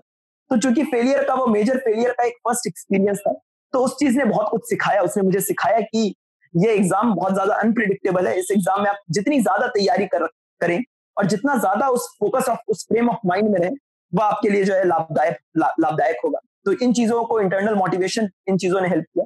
एक्सटर्नल मोटिवेशन में मेरे पेरेंट्स मेरे बहुत ज़्यादा, उन्होंने मुझे हेल्प किया। क्योंकि उन्होंने खुद भी इस एग्ज़ाम की उन पे, उन्हें समझ थी। उन्हें पता था कि बच्चा हमसे मुझसे दूर रहकर तैयारी कर रहा है तो वो किन परेशानियों से गुजर रहा है। तो कहीं ना कहीं उनका भी बहुत सहयोग रहा, मेरी बड़ी दीदी का बहुत ज़्यादा सहयोग रहा। मेरे मामा जी खुद भी एक आईआरएस ऑफिसर है, उन्होंने भी बहुत ज़्यादा गाइडेंस दी मुझे। तो ये सारे फैक्टर्स ने मुझे, अगर मैं कभी भी डिप्रेस होता था तो इन सारे फैक्टर्स ने मुझे उस डिप्रेशन से निकालने में हेल्प अपार्ट फ्रॉम स्टडीज़ आप क्या करते हैं? अपने लेजर टाइम में या और जब भी आपको समय मिलता है तो क्या करना पसंद करते हैं? जी मुझे किताबें पढ़ना बहुत पसंद है। आप कहेंगे ये तो पढ़ने वाली ही बात हो गई। लेकिन अगर मैं कोर्स की किताबें की बात ना करूँ अगर मैं नॉवेल्स की भी बात करूँ तो मुझे नॉवेल्स पढ़ना बहुत पसंद है। बचपन से ही शौक रहा है। लिखना लिखने का शौक है मुझे। मैं कविताएँ लिखता हूँ कविताएँ पढ़ता भी हूँ कविताएँ लिखता भी हूँ। और कहीं ना कहीं जी हिंदी और इंग्लिश दोनों में। और कहीं ना कहीं शायरी का भी शौक है। तो गालिब और मीर ताकि मीर जितने भी जो प्रसिद्ध शायर हैं उनके शायरियाँ जो मैं कहीं ना कहीं पढ़ते रहता हूँ कहीं ना कहीं खुद को रूबरू रखता हूँ उनकी शायरियों से। तो शायरी लिखते भी हैं? जी शायरी पे क्योंकि उर्दू लैंग्वेज पे भी इतनी कमांड डेवलप नहीं हो पाई है। तो अभी तक खुद को मैंने कविताओं तक ही मेनली जो है सीमित रखा है। शायरी शायरी लिखने का प्लान अवश्य है लेकिन मैं चाह रहा हूँ थोड़ा और उस पर उस विधा का अध्ययन कर लूँ। कविताएँ लिखी है आपने? जी जी। So what is your source of inspiration अगर मैं आपसे पूछूँ? ऑफ़ कोर्स हमारे पेरेंट्स और वो तो होता ही है। उसके अलावा अगर मैं कुछ पूछूँ? जी, मैं मानता हूँ एपीजे अब्दुल कलाम जो हमारे प्राइम मिनिस्टर जो प्रेसिडेंट जो रहे थे, उनको मैं बहुत बड़ा सोर्स ऑफ़ मोटिवेशन मानता हूँ। उनकी किताबें पढ़ी है मैंने, और उनके जीवन से बहुत कुछ सीखा है। उन्होंने जीवन में बहुत बार फेलियर का भी रुख, मुख देखा है, और जितना उन्होंने अचीव किया है लाइफ में, जितना जिस ह्यूमिलिटी पे वो थे जब वो राष्ट्रपति भी थे बच्चों के साथ जो उनका इंटरेक्शन होता था, शिक्षा पर उनका जितना ज़ोर था तो उनके ज़िंदगी से बहुत कुछ सीखा है मैंने और मैं कोशिश करता हूँ कि उनके जो काम के प्रति जो निष्ठा थी, उनका जो सत्य के तरफ़ जो कहीं ना कहीं एक वो था, एक डेडिकेशन था और कहीं ना कहीं जो पूरे ज़िंदगी में उन्होंने एक डिसिप्लिन रखा, एक एडुकेशन की तरफ़ जो एक फोकस रखा तो उनको मैं अपना रोल मॉडल मानता Truly a great personality. So, what message would you like to give uh, to the aspirants who have not been able to qualify this year, who have failed in either prelims or mains, have not been able to crack this time? Any the message? only so the only message that I would like to give to the upcoming aspirants or the aspirants who have not been unsuccess, who have been unsuccessful is that see success and failure are a part of life i know that this sounds a bit cliche but this is true and this is especially true in upsc civil services because there will always be times when you devote your full effort you give your full energy and yet you are not successful. So i would say learn from your failures analyze your mistakes see what went wrong so that you don't repeat those mistakes again. That's very important. Because uh, many a times we fall in a vicious loop wherein we keep on repeating the same mistakes attempt, uh, attempt after attempt and therefore we don't realize any significant gains even after our, uh, our, our, subsequent attempts so analyze your mistakes learn from your strengths and weaknesses and ensure that you are always in a positive state of mind so even though you face setbacks or even though you know the preparation has a, a, a negativity a bit of negativity associated with it ऐसे मौके आएँगे जब आप कभी थोड़ा लो महसूस कीजिएगा आप थोड़ा डिप्रेस्ड महसूस कीजिएगा तो ऐसे मौकों पर इंश्योर रखिए कि आप आत्मबल अपना बनाए रखें आप निरंतरता बनाए रखें अपने अंदर ये इंश्योर करें कि बहुत ज़्यादा डिविएट ना करें और कहीं ना कहीं अपने जो पेरेंट्स हैं अपने जो आपके कुछ बहुत अभिन्न मित्र हैं उनसे एक वो लेते रहे उनसे प्रेरणा लेते रहे उनसे कहीं ना कहीं उनका सपोर्ट लेते रहे और खुद का जो एक फोकस जो होता है वो फोकस कभी डिविएट ना करने दें। चाहे आप सक्सेसफुल रहे चाहे आप अनसक्सेसफुल रहे एक अनवेवरिंग फोकस निरंतरता निष्ठा डिसिप्लिन की अगर मैं बात करूँ और हार्ड वर्क उसका तो कोई सब्सटीट्यूट है नहीं। ये चीज़ें अगर आप इनकलकेट कर लेते हैं और कहीं ना कहीं इस एग्ज़ाम की रिक्वायरमेंट भी है ये तो आप अवश्य सफल होइएगा इस exam friends, this was uh, Shrestha for you. Who has secured uh, rank 19. I guess I'm not, I'm correct. This year in the UPSC examination. So what we have learned from him is that clarity of your objective is very, very essential. You should have a goal in front of you. Focused study and not just hard work smart work is very very important because that saves a lot of lots and lots of time for you learning from your failures and exhaustive study that is what i can sum up uh, what Shrestha has been able to do for himself and he has been able to produce a remarkable result i congratulate him once again and thank you Shrestha for your time and your wonderful uh, thoughts and uh, all the things which you shared with us. I hope that our aspirants would be definitely benefited. And I'm really, really very, very thankful to you for joining us here. Uh, it would have been pleasure if we would have met in person, but yes, Corona has, you know, yes, thanks to Corona that we have evolved this new methodology wherein we can, you know, e-meet now. And it was really wonderful talking to you. Thank you, sir. It was a pleasure for me as well. And I hope that this uh, interaction of ours will definitely help aspirants in their preparation journey. Thank you. And it definitely Thank you. Thank you very much. Thank you. Thank you. Okay.